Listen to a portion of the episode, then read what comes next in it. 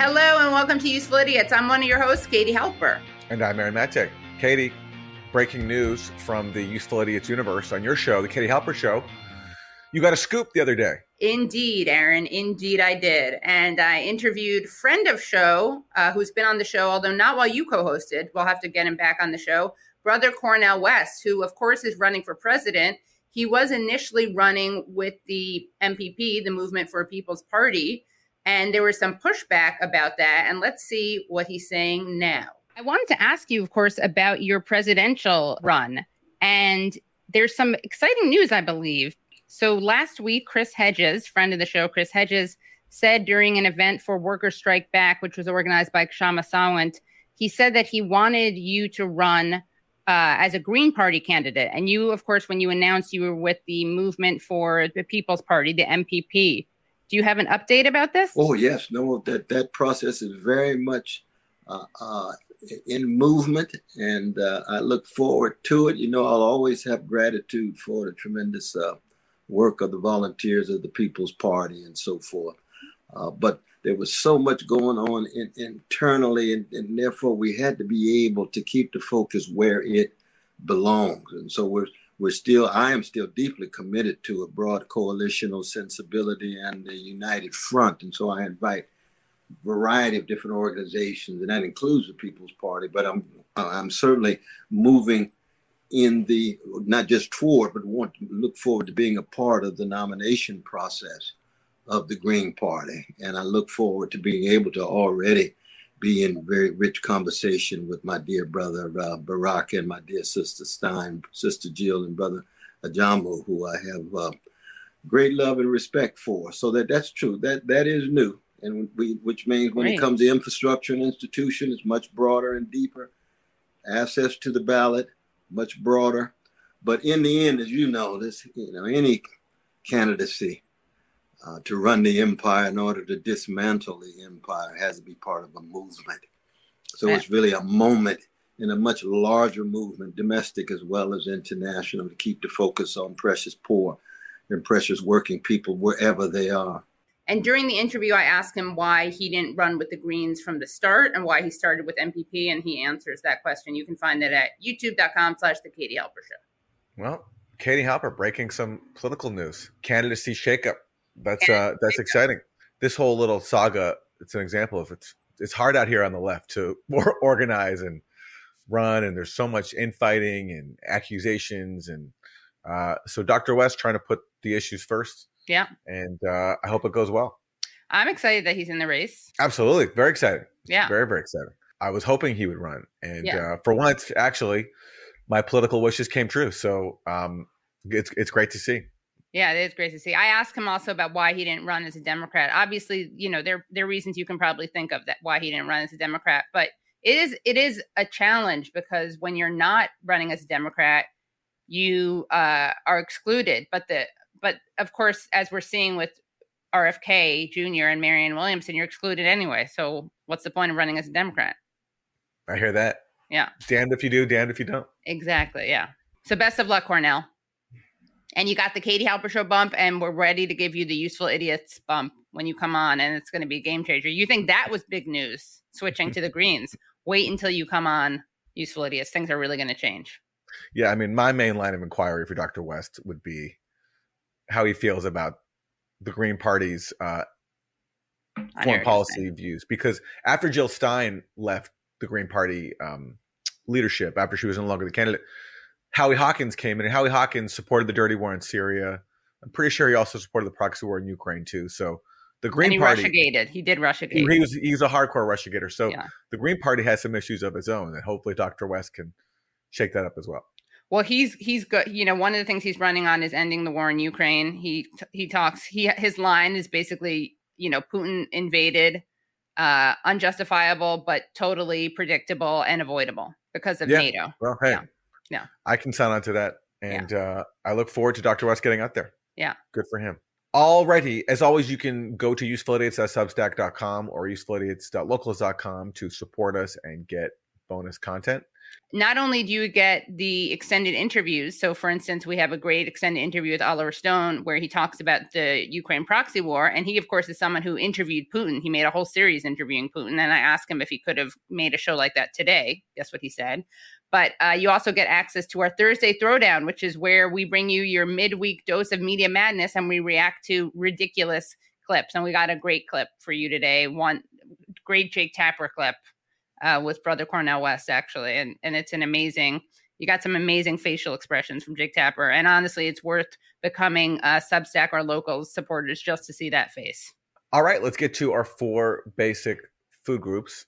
For Democrats suck, we're going to turn to leading Democratic cable news pundit host Rachel Maddow. And in covering the indictment of Donald Trump over mishandling classified documents, Maddow kind of gave away the game. You have to wonder if the Justice Department is considering whether there is some political solution to this criminal problem, whether part of the issue here is not just that Trump has committed crimes, but that Trump has committed crimes and plans on being back in the White House.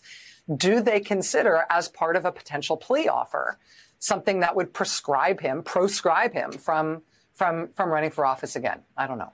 I, I would imagine if anything like that happened, that it would have to come from the defense side of the negotiation. That the hmm. that the Trump team would would say, "Oh, by the way, and with this, we will also, you know, drop out of the uh, the race for president." Uh, otherwise, it would put the Justice Department in this position that Donald Trump claims they're in you know, he claims they're trying to stop him, simply trying to stop him from becoming president again. And that's the only reason uh, they're doing this. So, my guess, given those dynamics and the change, I think, in the way uh, the Justice Department sees this in those 50 years since Spiro Agnew, uh, it just seems unlikely that they would reach into the political zone uh, of the solution.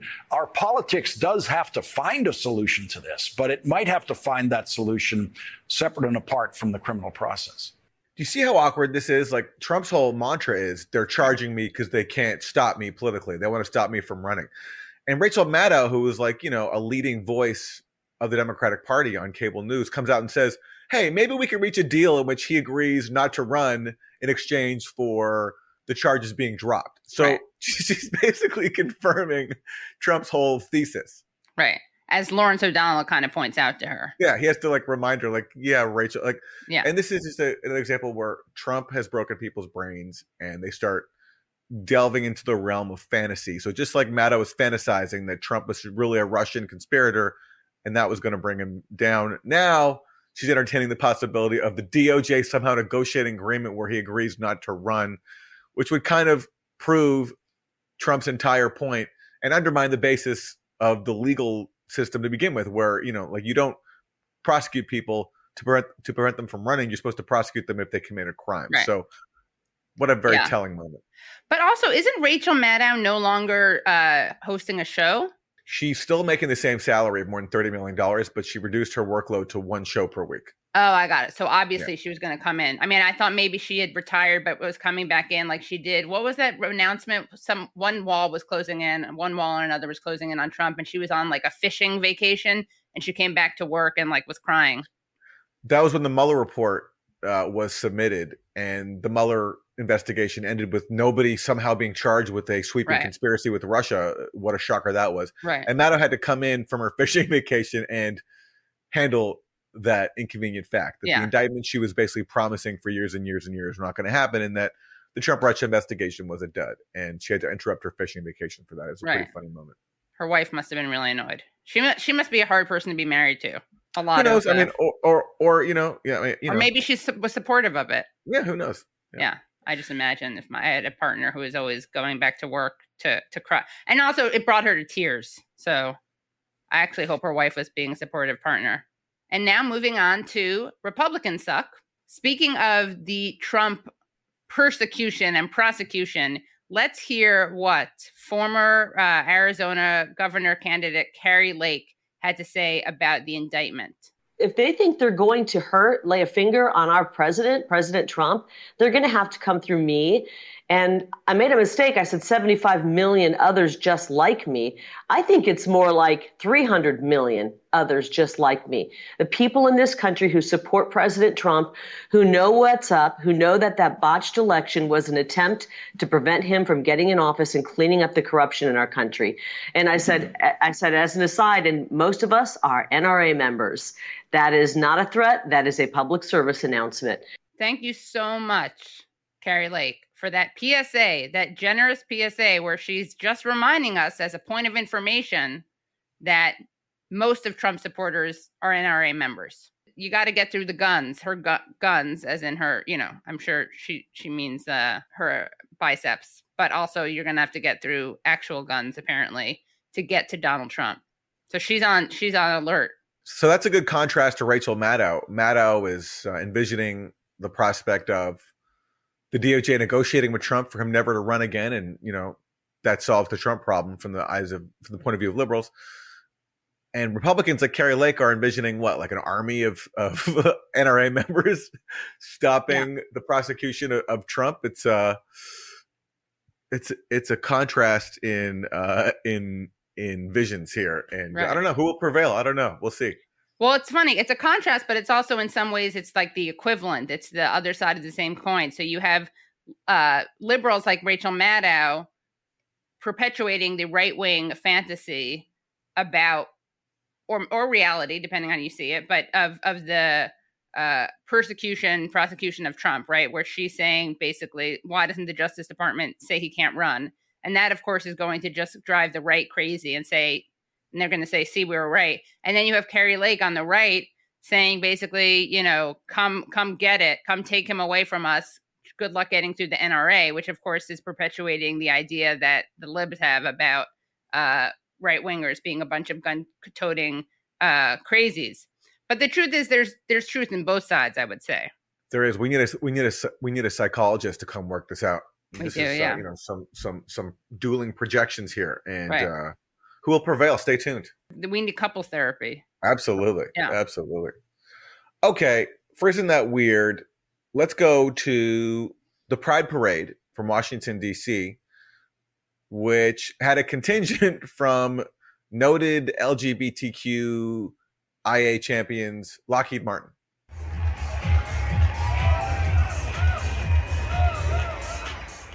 So for people just listening, what's happening here is you have a uh, a group of people marching. They have rainbow paraphernalia, and they have a huge banner that's rainbow colored and says Lockheed Martin. That's a big turnout from Lockheed Martin, and I got to say that flag, the Lockheed Martin logo with the rainbow flag, that does look pretty cool. If, if the, I think they should make that permanent.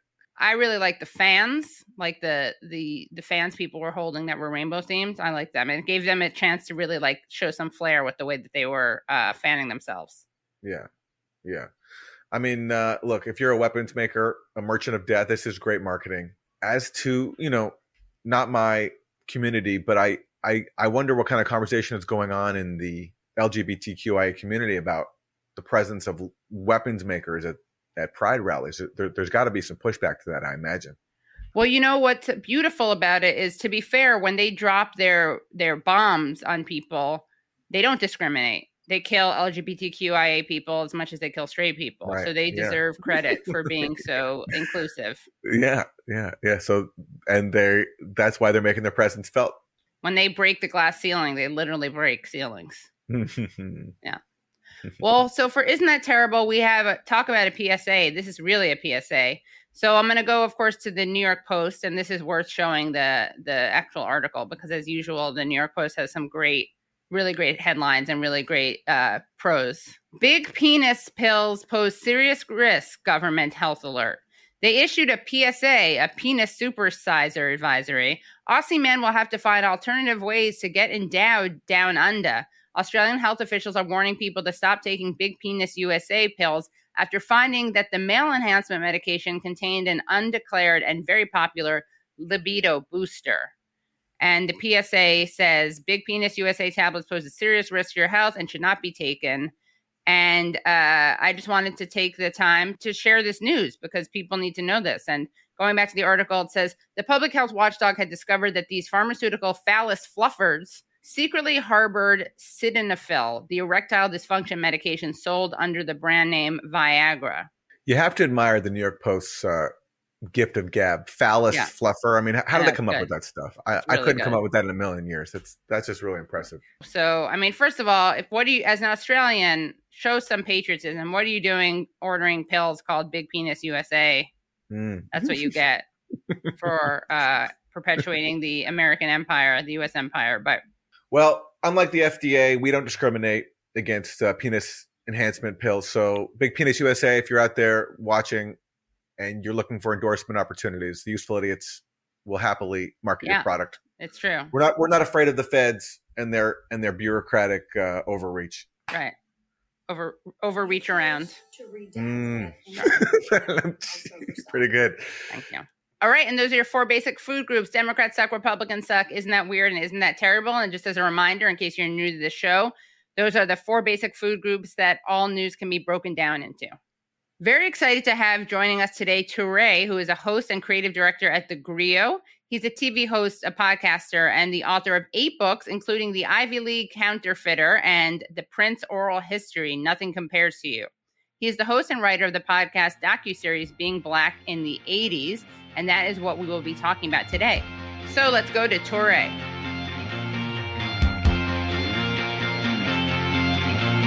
Touré, welcome. We are so excited to be talking to you today. Thanks for having me. Of course.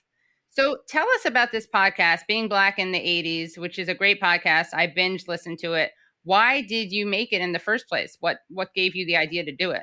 Well, I've been thinking about doing something like this for a long time, and I was really honored that the Grio finally gave me the space to do it because I think that great music has the seeds of the political environment that it comes out of. And especially black music is almost always inherently political, if not overtly political. Quite often it's not overtly political, but it is inherently political. And just even things like expressing black joy in an oppressive hood environment is inherently political.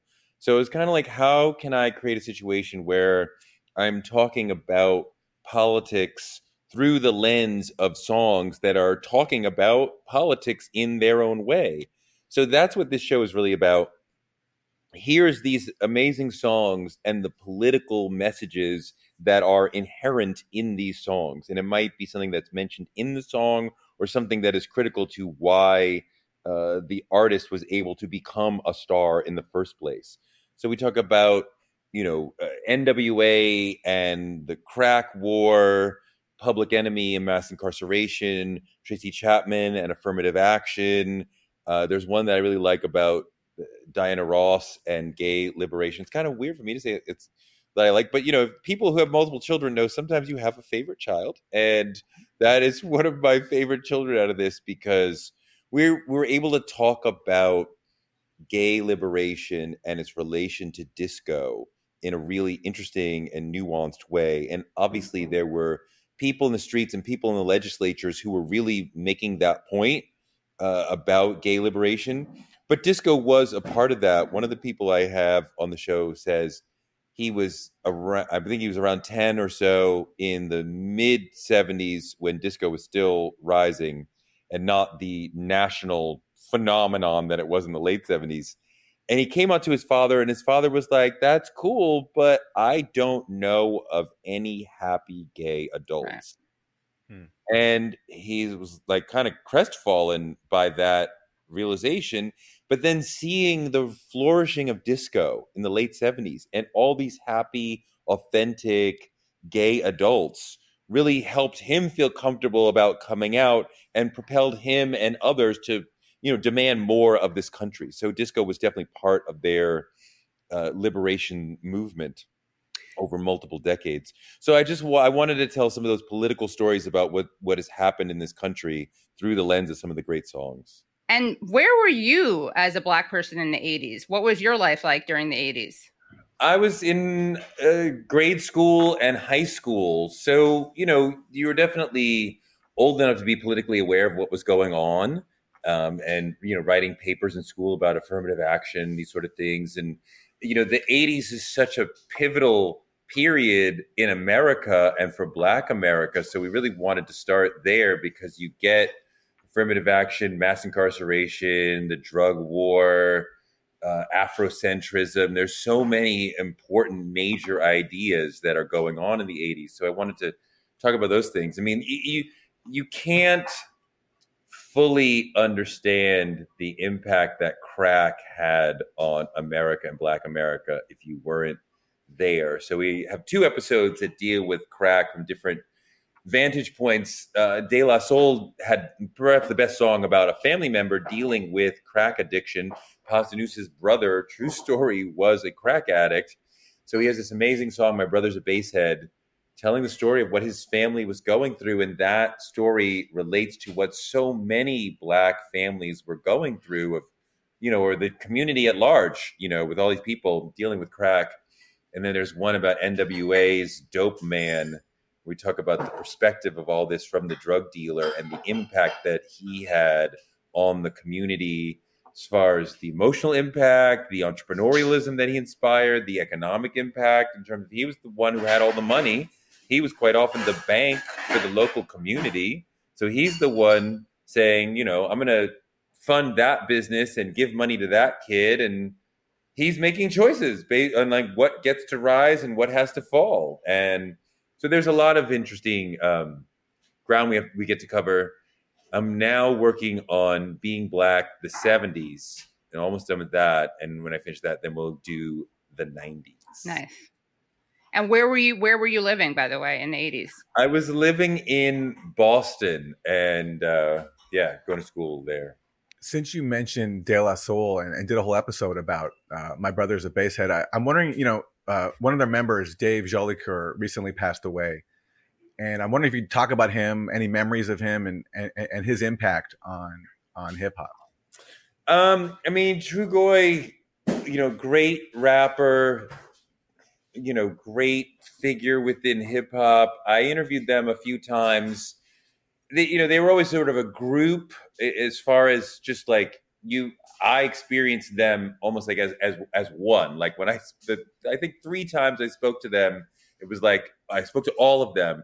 So I can't fully say I have like an individualized sense, but you know, lovely guy, humble, intelligent, fun, chill, and you know, it's just a it's just a tragedy. You know, um, yeah, we've had so many tragedies in hip hop, and just another one. And it came. He, he passed just as their music was finally going to be widely available after so many years of it being, I guess, held up because of sample issues. They sampled so much that they couldn't get it cleared. I don't think it was a sampling issue. I think it was largely um, a label issue that the label mm-hmm. wanted them to ha- have a certain fee structure from streaming and they refused to be part of that and a lot of artists just sucked it up and went along with it and they were one of the few who were like no we want a fairer deal and it took years and years and years for them to get a deal that they thought was fair and so that's why we now have De La Soul on Spotify and everywhere else. But uh, yeah, they were in a long, long dispute with Tommy Boy. So since it's Pride Month, let me ask you about the episode you mentioned earlier uh, about Diana Ross and gay liberation, and, and, the song you feature is "I'm Coming Out," uh, which, as you mentioned, became a, a big anthem for for gay people.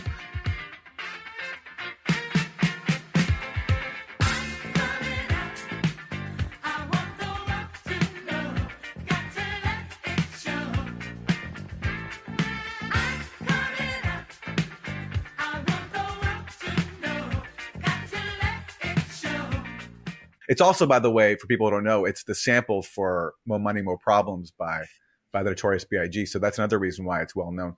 But one thing you talk about, and uh, this will be news to many people, is that Diana Ross had to be fooled basically into putting out that song.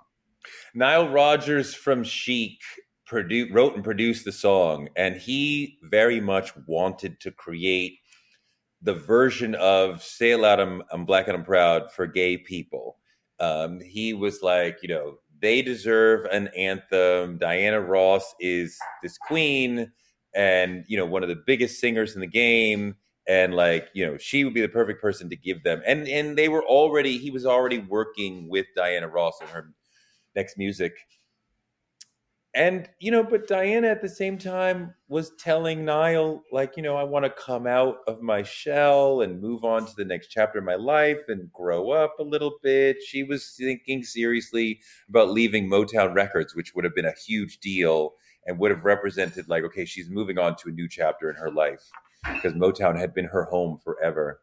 So you know they made the song and you know Nile told her it was about her. This is your entering the stage music. And this is your i'm going to be a new me music. Like you know you're announcing a new you. And it's actually a sort of i guess legendary moment in popular music because she was at the studio with Nile super happy about the record they had recorded. And she went to go see frankie crocker who was then like the most influential radio jock in new york which made him one of the most influential radio jocks in the country of course. And she played it for him and he was like are you coming out of the closet? Are you gay? Like people are going to think you're gay. Like what is going on with this record? And she had not perceived that at all. And she went back to Nile like Nile said she left joyful and came back crestfallen and was like what have you done to me? Like what is this song? And there was a months long fight to put it out because i mean in the 80s, just the whisper of so and so might be gay could be damaging to your career. I mean, it's insane to think back about that, but like people were not tolerant at all. So they were afraid of that, uh, you know. And I actually searched and searched and searched, could not find anywhere that Diana Ross talked about the song in hmm. this way. But it is still to this day her entrance music, but she's not necessarily publicly acknowledging the other side of it. But it is absolutely um, anthemic for uh, for that community. Yeah, that w- that was interesting. I mean, it's a perfect song because it works on both levels, as you say during the podcast, right? Like, it's obviously you can't really hear, although I guess Diana Ross could, but you can't really hear the term "I'm coming out" without thinking of coming out of the closet. But obviously, it also was about her coming out as a new kind of performer um, or like the new stage in her life. But was it not as common an expression then? Like, I'm just curious how she could not get that that that there was that double meaning. I I don't know. I, yeah. I, I don't know. I talked to Nile about it. We didn't have a solid answer on as to why Diana would not know right. I'm coming out, what that would mean. But you know, there's an interesting part of the story because she asks Nile directly, like, is this a gay song? And he's like, you know, through my entire career, and he produced a million great legendary artists. He's like, I never ever lied to artists, except this one time. Yeah. I looked her in the eye, was like, no, it's not at all. And of course it was. He came up with the idea while he was at a gay club in the bathroom, surrounded by Diana Ross impersonators. And he was like, she would be the perfect person to do an anthem for them. And this is what the song should be. Right. So, you know, that was his plan from the beginning. And he did not include her in the plan. In the plan. Did anyone write? Like, were there any rumors like, oh, is this her coming out of the closet? No, not that I know of. I didn't see that. Yeah. Right. I mean, there's such a culture of straight women being kind of champions of gay liberation and uh, you yeah. know, icons for gay men. So I think that probably is how most people would have heard it. Another really interesting episode was about Bob Marley. And I didn't know that he had predicted that he would die at 36. I also didn't realize he was so young when he died. But can you talk about this prediction and also the the claims that he was kind of psychic as a kid? I mean, this is what a lot his biographer and a lot of people who were around him have said that he had strangely psychic powers and knew things about people that they could not that he could not have been told knew things about himself like when he would pass away which he said repeatedly throughout his life and it really just drives to the notion that Bob was more than just a normal performer, that there was something beyond about him. And he has this has this almost, you know, Jesus like level of sort of mysticism and fame and just sort of the vibe about him. And it sort of, it comes through in the music, in the way that he just represents the people and sings for the people. And part of what we talk about in that episode, Redemption Song, is one of those songs that talks about long term Black oppression and looks it in the eye and takes it seriously. And at the same time, maintains a deep determination that we will survive and we will get through this and we will get to a better place. And there's a class of songs by major, major artists that have made this point about Black determination. From Sam Cooke's A Change Gonna Come to Kendrick Lamar's All Right, that like, we're gonna make it. It's hard, but we are gonna make it. And you know, it's interesting because the the right likes to talk about you know CRT and 1619 as far as like, well, if you tell black kids that oppression that they're oppressed, then they'll just not try, and that has never been the response to that, right? Like it, it generally inspires a sense of determination you know, Not resignation, and, and, and, it inspires a sense of gratitude that I think of myself as almost literally standing on the shoulders of all the people in my literal family and my extended black family as the reason why I have the life that I have is because I'm standing on their shoulders and they did what they did in the civil rights movement, in Jim Crow, in slavery, you know, in the streets, in their business, in their professional lives that allow me to be here now. And so I have this tremendous sense of gratitude. And at no point does knowing about how hard Black history was make me or others feel like depressed, like we have no chance. You know, we would not understand the world if we did not talk about white privilege and white supremacy, because then we would just think, well, white people must be better. That's what I mean. What would be the other answer to why they have the overwhelming majority of the wealth, the overwhelming majority of the power in this country? Like, are they smarter than us? Are they better than us? Are they supposed to? No, it's like centuries of white privilege and white supremacy have set this up. There's, you know, but if you don't understand that, then you really don't have any understanding of the real world. Can you talk about the role of Jesse Jackson, who appears in uh, the episode about Tracy Chapman's song uh, yeah. "Fast Car"? Yeah, you know, I mean, the at the core moment of "Fast Car," in the biggest part of the chorus what she's talking about is the desire and the imperative to feel self esteem, to feel belonging, to feel valued and worthy and like, you know, a, a full human being. And quite often, the poor don't really get to feel that that often because in their lives they're quite often just sort of dismissed and forgotten and shunned, shunned aside. And that message was at the core of Jesse Jackson's two presidential campaigns in the 80s when he was basically this moral leader more than a political leader who would talk up who would constantly recite this poem I am somebody. And it was just all about, you know, uh, my hair, my being, who I am, I am important, I am valuable, I am somebody. And it's it's it's akin to Black is beautiful in the 60s and Black Lives Matter now. It's that same sentiment. Just for the 80s, it was I am somebody. And these ways of communicating self esteem to Black people. Because part of being in this country and dealing with internalized racism is your sort of hatred for yourself, you know, or parts of yourself. And we need to be like telling each other, like manually, like Black is beautiful. Curly hair is beautiful. Like big curly uh, noses, curvy noses are beautiful. Dark skin is beautiful. We need to tell ourselves because the society is constantly telling us it's not.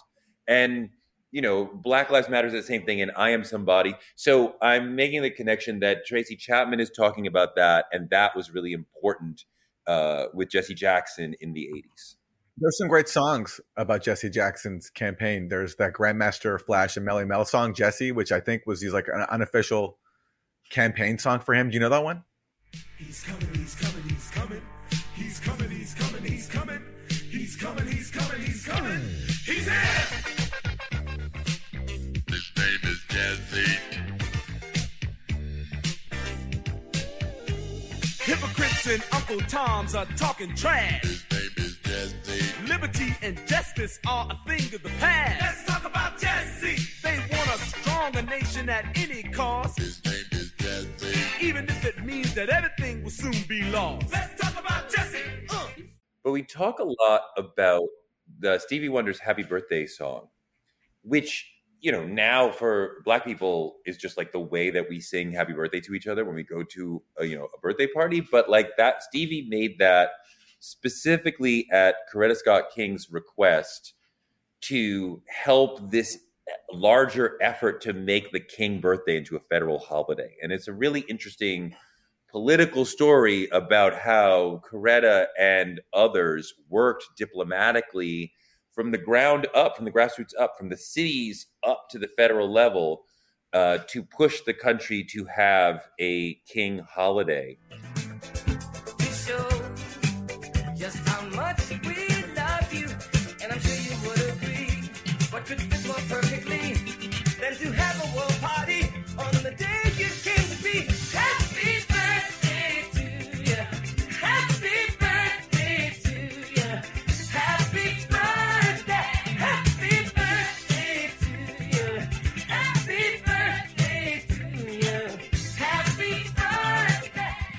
But part of the point I make within this also, this episode also, is that Stevie Wonder presents sort of the vision of king that we have or that many people have now as sort of you know let's all hold hands and be together and be unified and sort of like the sort of good king.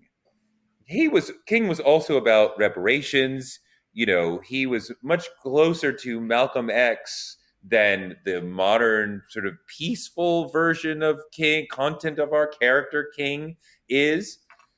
And Public Enemy sort of references that other side of King and that sort of Malcolm X in their song By the Time I Get to Arizona, because Arizona in particular was extraordinarily reluctant to do a King holiday. And the voters there rejected the King. It wasn't just the politicians, the voters went to the, even as like, major corporations are like, fuck Arizona. We're not going to Arizona. They pulled the Super Bowl out of Arizona about all this, and still they said, "Fuck King." We would re-, like, oh my god, like how red is Arizona, right? They're like, we don't even want. We'll be the only state in the country to not. And so, Public Enemy's song was very sonically aggressive and loud and abrasive um, in an amazingly musical and and, and and and rhythmic way, but it's definitely like a sort of grinding sort of song.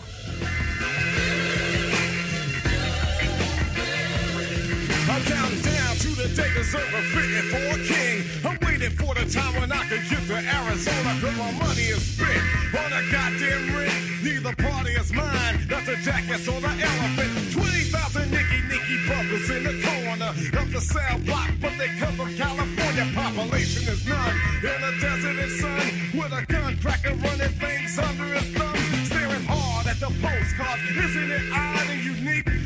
People smile while they're expressing a much more angry message that like you are disrespecting our king. Uh, and we are you know we're going to solve this by any means necessary. And in the video that they made which played on mtv either once or twice they are shown doing what we would consider now to be basically domestic terrorism against the political leaders of Arizona. There's a kidnapping, there's a shooting, a la the King assassination, and then uh, Chuck D, the leader of Public Enemy, pushes a button at the end of the video, and a bomb explodes underneath the car of the governor of Arizona. These are obviously all fictional act- characters and actors playing, but this was extraordinarily shocking at the time. But the level of anger that we felt about Arizona is matched in this song. So in each of the episodes, I sort of bring in a second song to play off as a relief on the first song and to sort of see more about the first song through comparing it to another. Yeah, I never knew. I knew that I know the happy birthday song, but I didn't know it was from Stevie Wonder. I mean, I've mm. heard it hmm. at birthday parties, but that, yeah, I didn't know that. One of my favorite episodes is the Tracy Chapman one because not only, speaking of having two songs, not only is there a very interesting story about Tracy Chapman, it has to do with Nelson Mandela. Also, it has to do with her getting on stage in part because of a tech issue that uh, Stevie Wonder has. But it also tells this really fascinating story about Elizabeth Cotten, who mm. wrote this great song that I grew up hearing because my uncle, who was a blues guitarist, would play it, Freight Train. Oh. Oh. Um, so, can you tell us about her? Well, yeah, you know, just making the point about the impact that affirmative action has had on a lot of black lives and you can you can really see it in the story of Tracy Chapman and Elizabeth Cotten. Uh, you know, Elizabeth Cotten grows up in North Carolina in the early part of the century. By like eight, she had mastered the guitar and was writing songs that would later become folk legends. One of them being Freight Train. That would. And by the way, later, she played it upside down. Yeah, that would later be played by the Beatles. And and, and, and Ricky and uncle of Katie Halper, Ricky Eisenberg. I mean, less you know, well known. This song, but this song becomes a, a, a folk staple.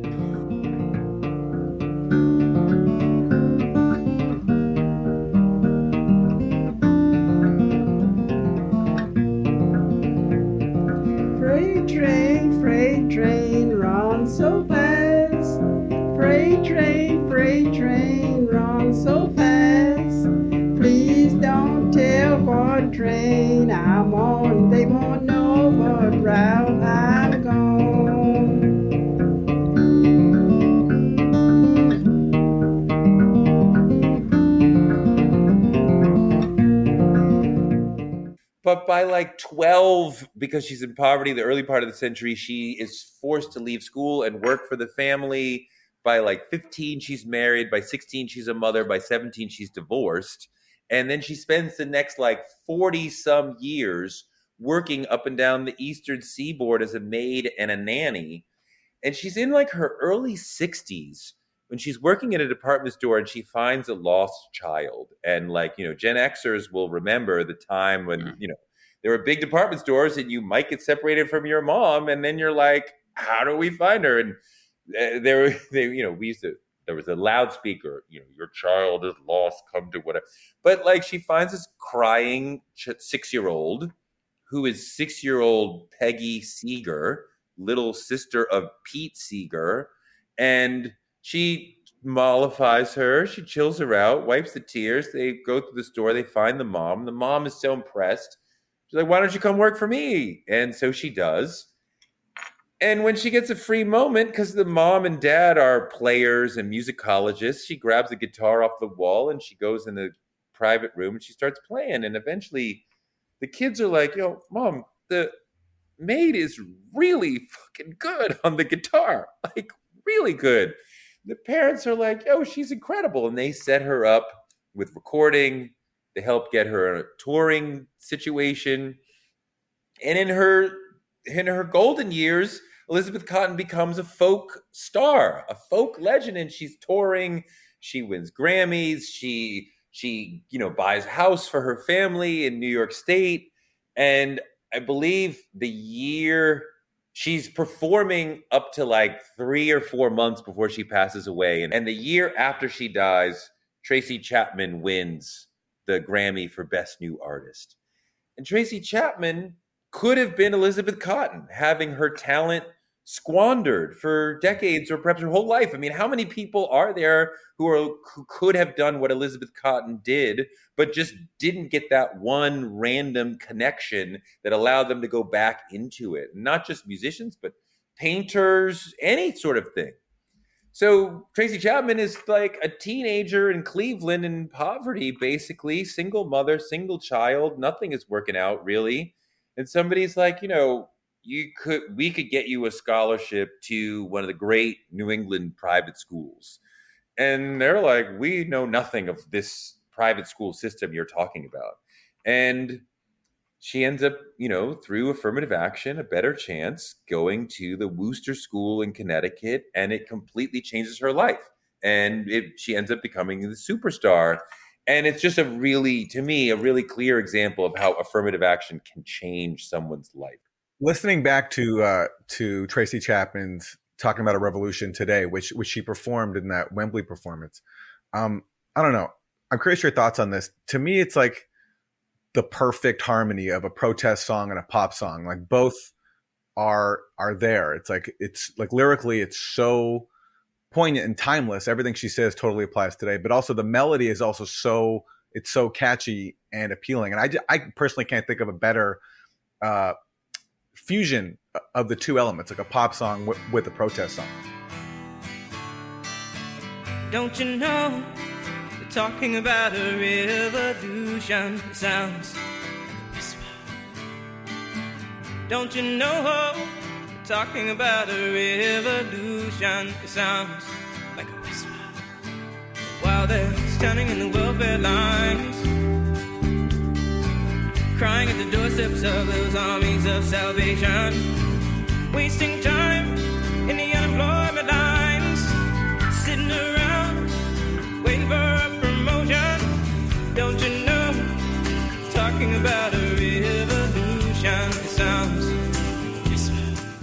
I mean, you know, Tracy Chapman is definitely an extraordinary musician who doesn't always break through that sort of sound doesn't always connect. She is extraordinary.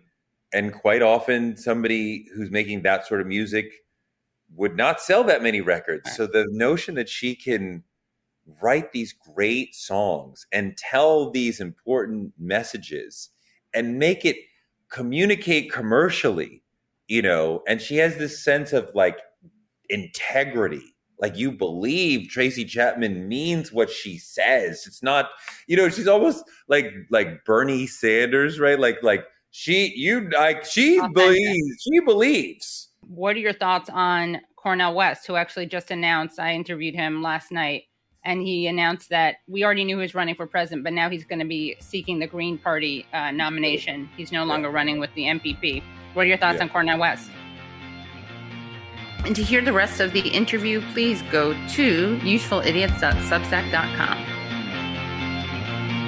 That was great.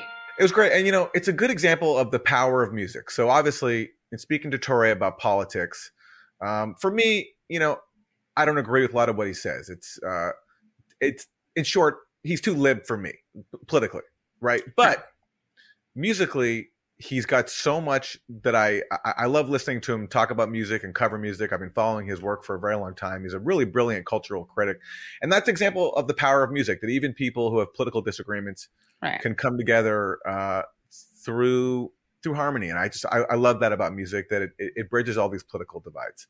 True.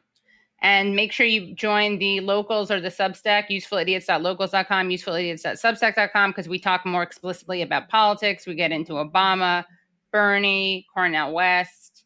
Uh, it's a good time.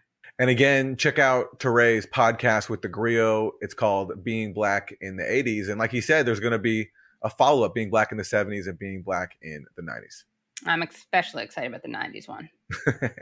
Me too. All right, that's it for this week. Thanks so much for joining us, and we'll see you next time. Bye. Hello, thank you so much for listening to and watching Useful Idiots. For full episodes and extended interviews, please subscribe at usefulidiots.substack.com. You can subscribe on YouTube at youtube.com slash usefulidiots for clips, live streams, and full episodes. Also, subscribe to us wherever you find your podcast. Follow us on Twitter at usefulIdiotPod and use the hashtag usefulidiots.pod. Join us Mondays at 10 a.m. for the Useful Idiots Monday Morning Show, where we discuss the Sunday morning news shows so you don't have to watch them.